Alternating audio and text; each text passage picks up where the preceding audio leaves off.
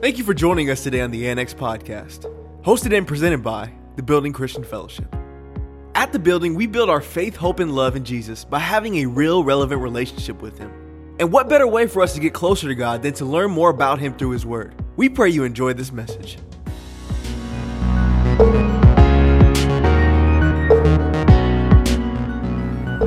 Well, good morning, everybody. How you doing? Y'all doing good? Look at your name. Say, "Good morning." You're looking good. You're looking good. If I haven't got a chance to meet you yet, my name is John Butcher Jr. Alongside my wife, we are the youth pastors here at the Building Christian Fellowship. And it's an honor and a privilege this morning to be delivering the word. Just real quick, I'd like to give a shout out to our lead pastors, Pastor John and Pastor Kaya. Hello, see ya. I know you're watching. But man, uh, I got a chance to spend some time with Pastor John for a couple of days out there, and he's making leaps and bounds in his health journey. It's such a blessing to see God physically work through his life. And if you guys know Pastor John's testimony, if you've known him for a long time, that this is not the only time that God's grace has been upon him. God's grace has been upon him his whole life. But, anyways, over the past couple of weeks, you guys, not even the past couple of weeks, almost all summer, we've been on this topic of what a gospel centered life looks like. Now, it's been like eight messages. If you guys have missed messages, maybe you went on vacation or you was out sick or something like that, I encourage you guys to go back. We got YouTube available. Listen, we take a lot of time on our social media presence. Where's Jackie Biggins at? We take a lot of time on our social media presence to make sure, like, not just to present some just our church, but to present the gospel and we make it available for each and every one to access so that you can grow in your lives and affect the people that are around you. So I encourage you guys go on YouTube. We got like a whole um, a, a thing that you can access and go back over all the messages. It's eight messages so far, and today we're concluding with a topic that I, if I were in the congregation today, I would not expect to have to address this topic at church. But hey, here we are. We recognize that the gospel doesn't just affect us internally, like it doesn't just happen with on the inside of us, but when the gospel truly affects us, it affects the people that are around us. Like it doesn't just affect our mind and our heart, it affects the minds and the hearts of the people that are around us because when, when, when you realize how good God has been to you, you can't help but share it. When I think about, and this isn't even the message, when I think about the, the Samaritan woman at the well, when Jesus told her everything that she had ever did and yet offered her eternal life, what was her response when she went back to her community? Come and see a man that told me everything that I ever did. He saw my whole past, and yet he offered me not wrath, not anger, not what I deserve, but he offered me grace. When your life is affected by the gospel in such a way, not only are you affected, but your relationships are affected. Now, now here's an exercise I want us to take before we get into the message, okay? Here's an exercise I want us to take. We all go through this thing, okay? All of us, whether you're old, young, married, have a big family, you're a grandparent, an auntie, or uncle, we all go through this, right? I want you to think back.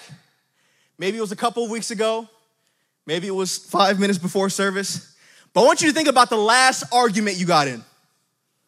Yeah, I heard that. Pff, yeah. Some of you guys like, well, I had to straighten up just before I walked in the door, Pastor JR. But think about the last argument that you had, the last, I don't know, heated debate that you got into. Now, now take away all the emotional part for just a second. I know right now some of you guys are getting mad thinking about it.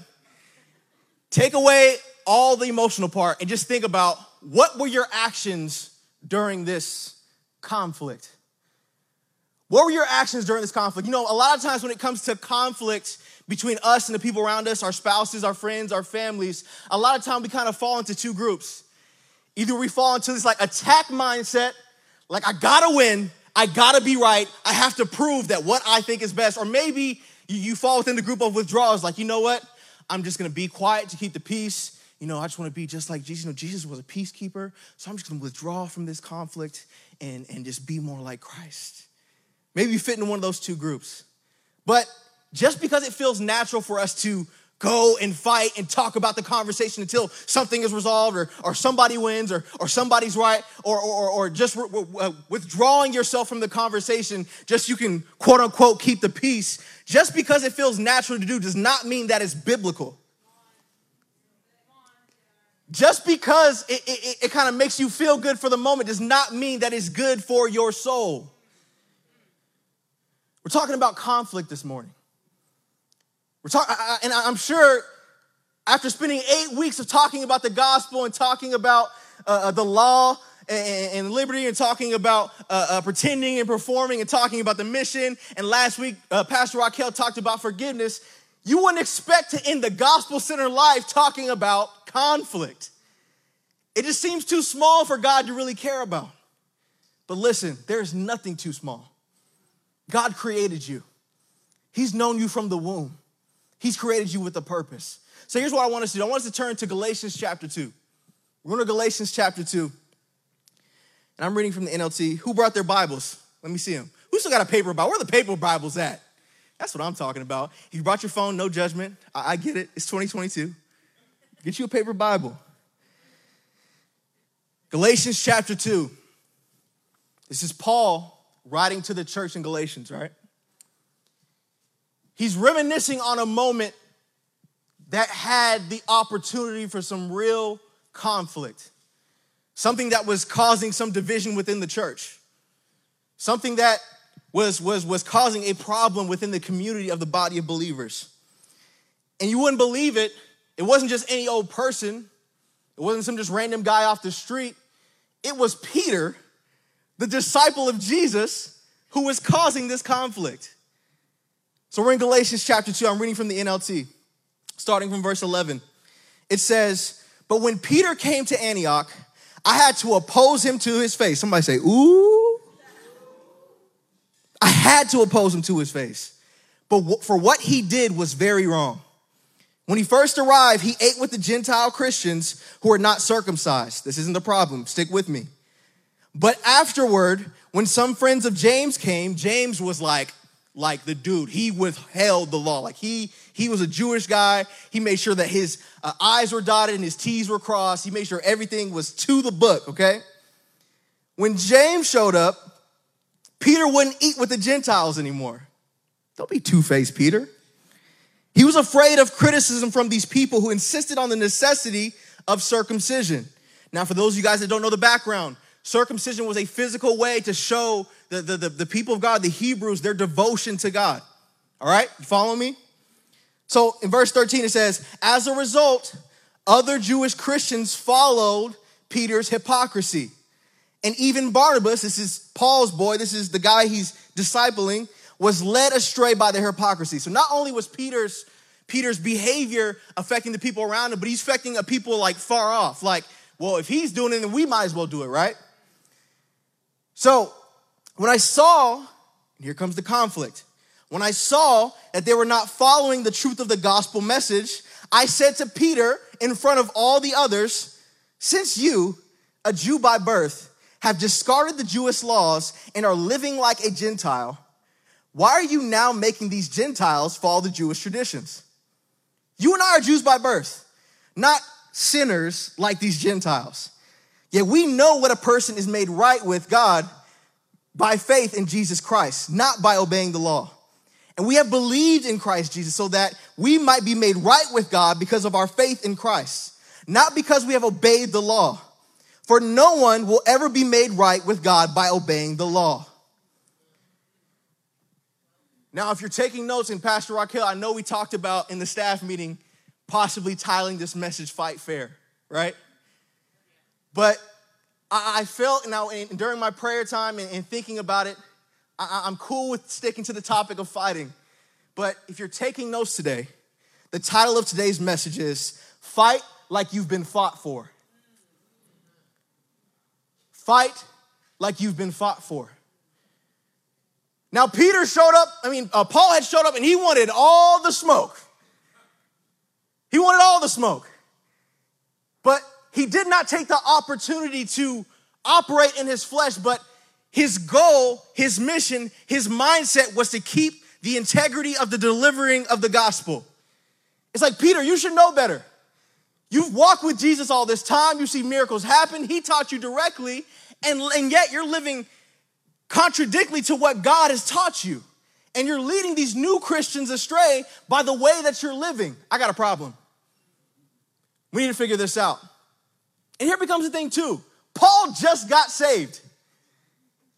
He just got saved. So, who was Paul to go to Peter, the guy that literally walked with Jesus, the guy that literally did miracles with Jesus? Who was this new Christian to go and tell the dude, Peter, that he was tripping? That's how strong of a mission that he tied himself to. It wasn't about him being right, it wasn't about him getting the victory in this conflict, it was about keeping the integrity of the gospel in the kingdom mindset. He wasn't trying to serve any, any, any selfish ambition. He wasn't trying to serve and, and build himself up in the kingdom. He was like, look, if we all call ourselves followers of Christ, we need to make sure we get the message right. That became the conflict. Here's my first point we cannot resolve conflict from a distance. We cannot resolve conflict from a distance. Paul opposed Peter to his face.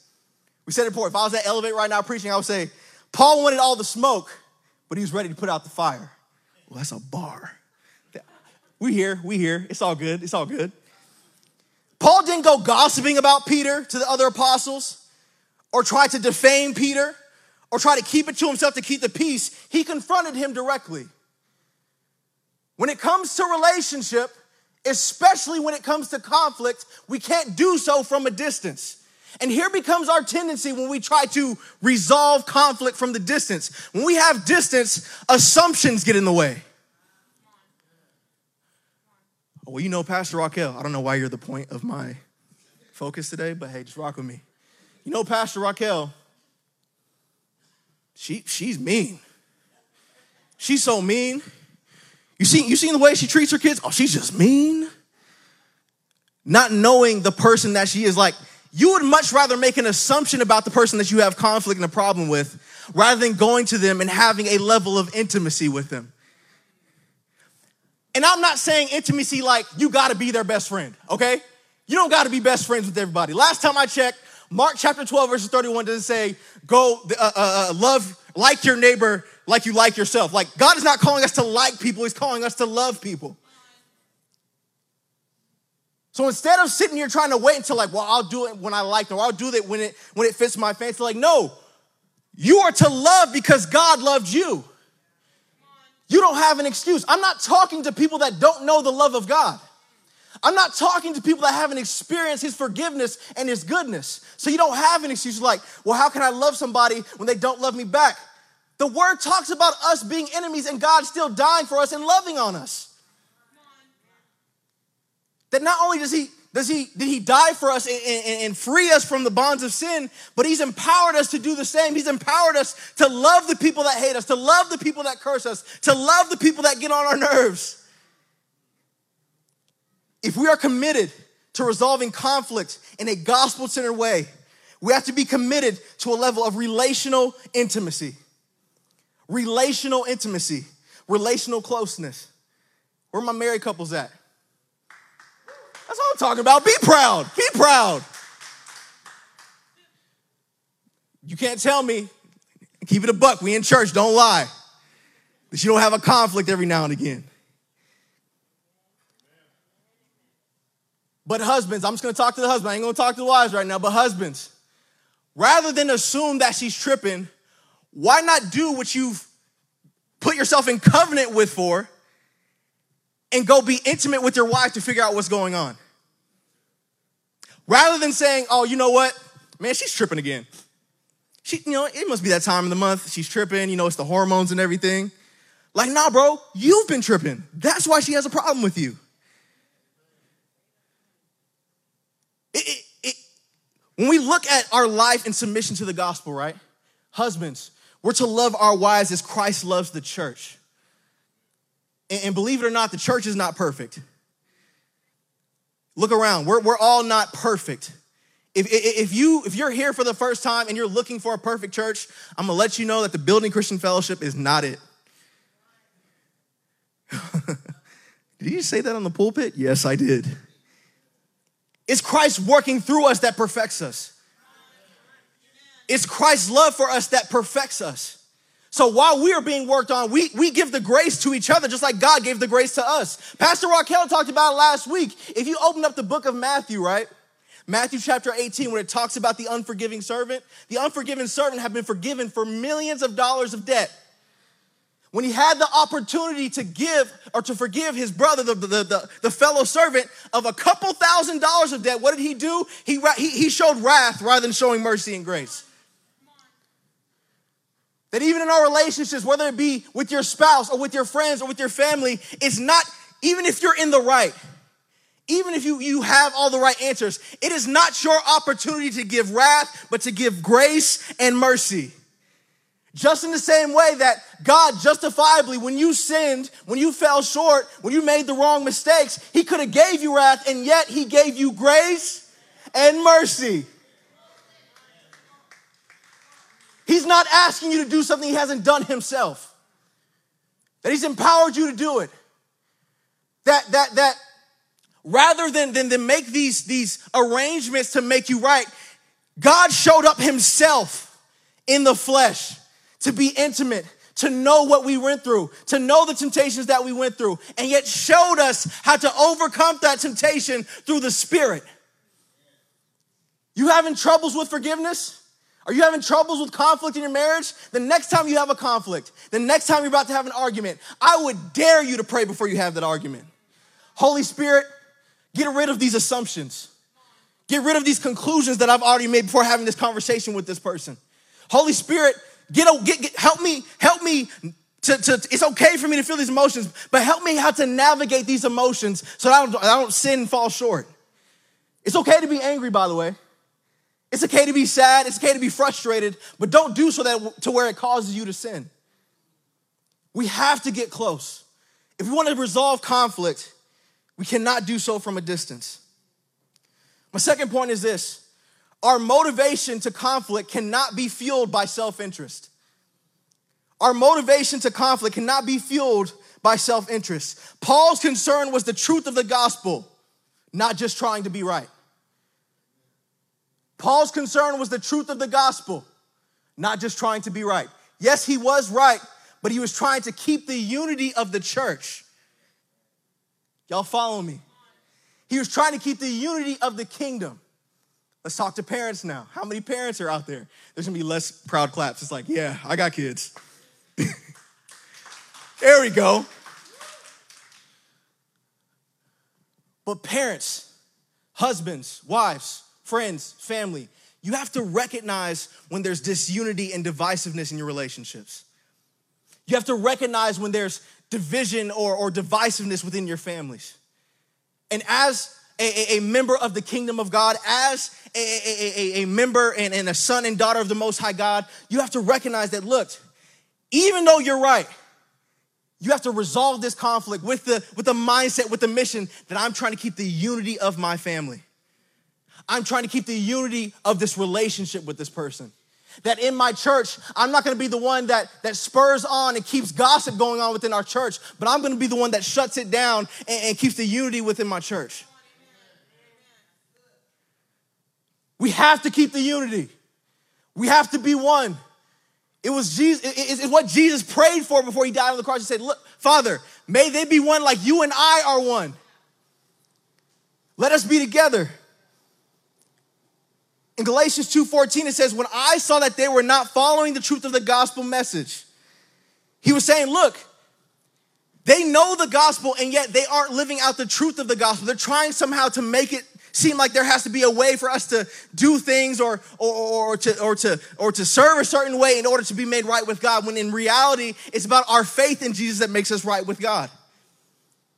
That if there's anything, and, and this, this is where it comes with, with, with, with parents being uh, uh, the protectors of the household and men, you being the protector of your household, is making sure that these little divisive things that come from the world or these little divisive thoughts that come in, whether that be through your wife whether it be through you or whether it be through the kids, that you stand and speak the truth of the gospel over it.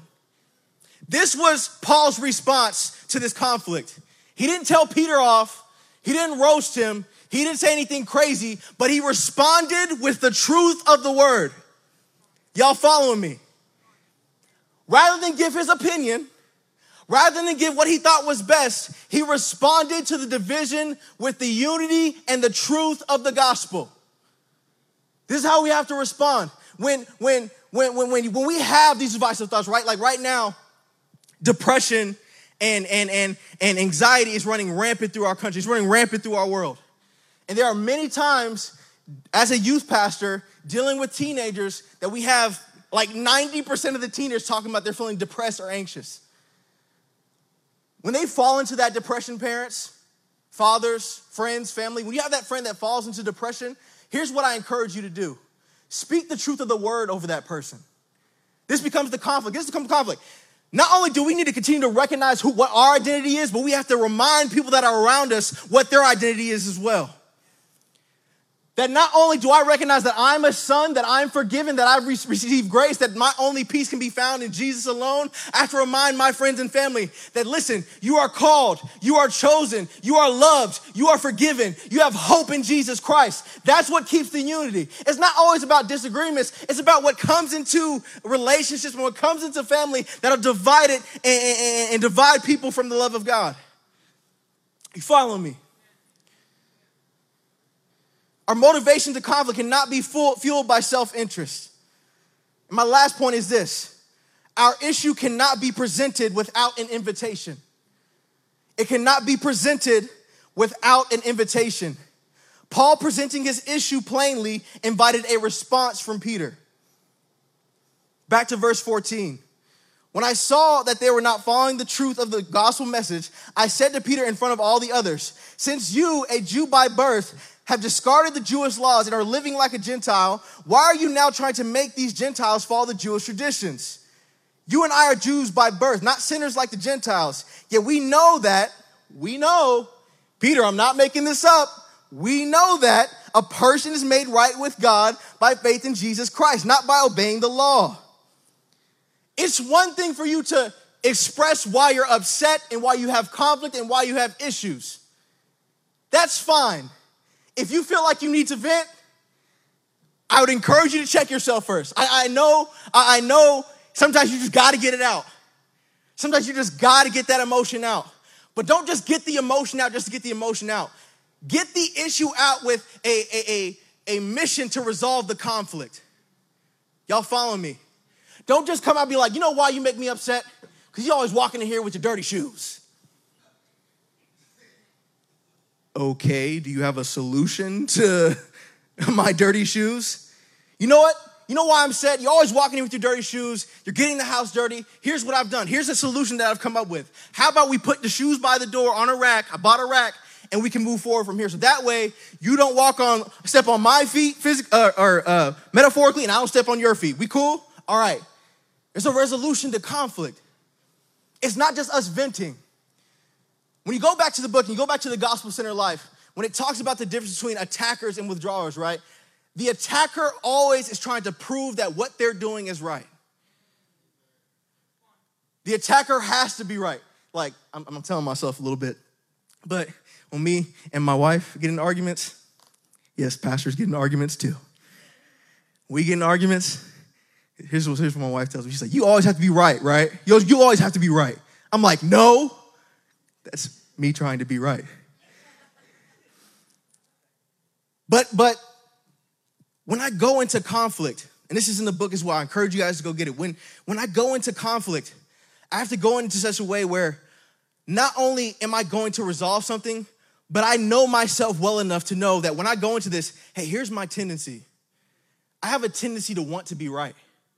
So when I go into it, I, I got to go in being quick to listen and slow to speak. I'm going into this conflict rather than already having a solution. Like, you know what we should do? Dude, you don't even know what's going on yet. Relax. Going in, this is a biblical principle, going in quick to listen and slow to speak. Because rather than thinking that I have all the answers, you might hear the answers by the other person expressing what they're feeling. We can't resolve conflict from a distance. We can't do so with selfish motives and we can't not present our issue without an invitation. As I come to a close, this sort of gospel centered confrontation mirrors God's movement towards us in the gospel. God did not pour out his wrath on us or remove his presence from us. Instead, he sacrificially moved towards us in the person of Jesus, full of grace and truth. Jesus confronted sin, invited relationship, and provided a way of reconciliation. That God had every right to let his wrath down on us. Because of our sinful nature, because he's a good God, because he's the creator of the universe, he has every right to, to, to pour his wrath out on us. And yet he didn't. He had a conflict with, with us, believe it or not. He had a problem, he has a problem with our sinful behavior, believe it or not. But rather than attacking and, and, and pouring his wrath on us, he gives us grace. And I didn't forget about the withdrawers either. What God could have done is in our sinful nature, he could have pulled away his presence from us and said, You know, I'm gonna leave them to their own thing. He didn't do that either.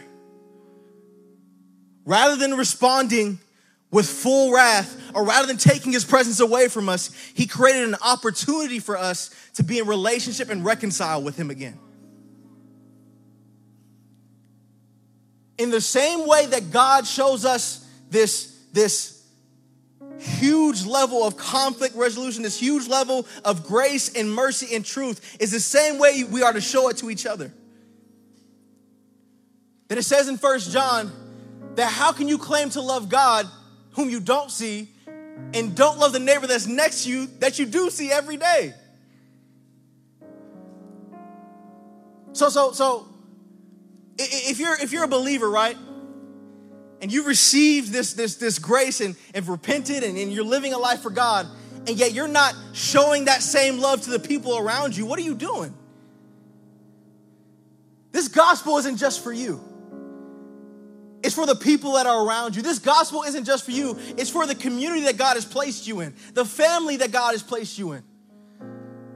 Are the people that are around you that have done you wrong and caused you conflict and caused you uh, issues, do they deserve reconciliation? Do they deserve grace? Do they deserve love from you? Probably not. But I want you to be reminded this morning. Did you, did you deserve God's grace? Are you so self-righteous that you think that you you you you deserve the grace that God gave to you?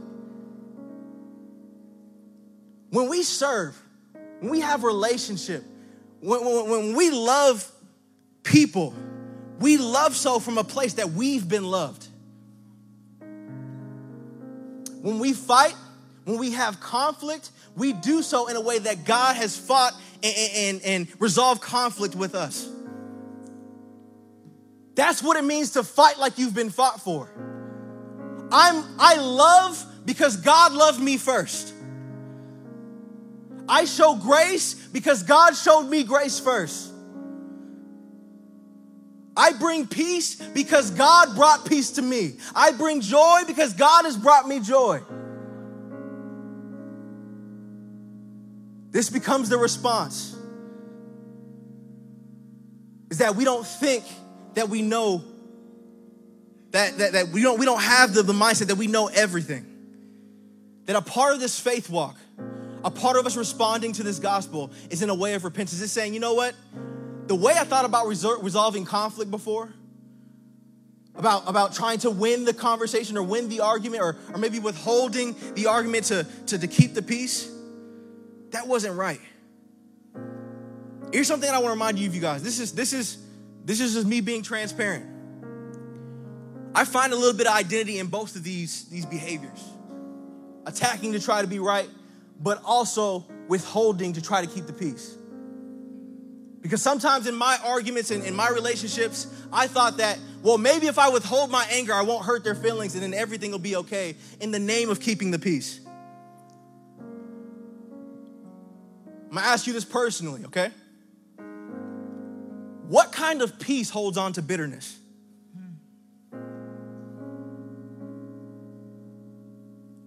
What kind of peace is unforgiving? What kind of peace holds on to that grudge year after year after year? You know what the ugly thing about it is? Next thing you know, that bitterness is that it caused you to bleed on people that never cut you. It causes you to let out wrath on people that never hurt you. So now, not only did that one relationship get affected, but every other relationship afterwards gets affected because you didn't resolve that conflict or forgive that person in a way that God has empowered you to resolve conflict and forgive that person. So here becomes our next move. We can all stand to our feet. Whether you have a tendency to pursue justice by, by, by, by attacking and being the person to be right, or whether you be a withdrawer, uh, the type of person that just withdraws from the situation. It might feel good for the moment, it might feel right, but it might not be what God has called you to do. I want to remind you guys this morning that God loves you in spite of you, that God cares for you in spite of the bad decisions that you make. Because we've been empowered by this love, because we've been empowered by this grace and truth, we should, we should lavish it on the ones that are around us. So, with every head bowed and every eye closed, wherever you're at, just like we started this sermon, this is how we're gonna end this sermon. I want you to think about some of the conflicts that are in your life. some of the issues that you might have with people. I want you to take some personal inventory. Did I handle this in a way that God has empowered me to handle this? Did I forgive this person in the way that God forgave me? Did I take an opportunity to let out my wrath on them because I felt justified? Did I withdraw myself from them to somehow keep the peace? Or did I take an opportunity to give them the grace and mercy that God has given me? So, God, today I'm praying that your spirit reminds us of your goodness. Your spirit reminds us of the grace that you have given towards us, God. The mercy that you give us each and every day. Lord, I am praying that during our conflict, when we are in the heat of argument, God, when, when, when anger is up, Lord God, when we feel like running away, Lord God, you remind us of your goodness, that you did not run away from us. That you did not take the opportunity to, to, to condemn us or to let your wrath down on us, Lord God, but you gave us an opportunity of grace and mercy. So, Lord, I am praying, God, that by your Spirit, you empower us to do your will in our lives. You empower us to do the will in our relationships, Lord God, that we can resolve conflict in the way that you resolve conflict with us. That we, we be quick to listen and slow to speak. Lord God, that as husbands, we love our wives like Christ loves the church. Lord God, that I'm praying that we honor our parents that it may be well with us. And God, as parents, we don't cause to drive our children to wrath, Lord. God, I am praying that in opportunities to give our friends and our family forgiveness, Lord God, that we keep in mind what you said in your word. It's not just seven times, God, but it's 77 times seven, over and over again, just like you forgive us over and over again. God, you're the only peace that we can ever have. So, God, I am praying that we stop trying to make up peace, Lord God, in our lives. Lord, we thank you for your power that you've shown us. God, we thank you for the peace that you've shown us today. In Jesus' name, amen. Amen. Can we give God a praise? That's all the time we have for this episode of the Annex Podcast. But we encourage you to get connected with us by downloading and using our TBCF app today. Or you can visit our website at tbcf.life. That's tbcf.life. Until next time, thanks for stopping by to the Annex Podcast.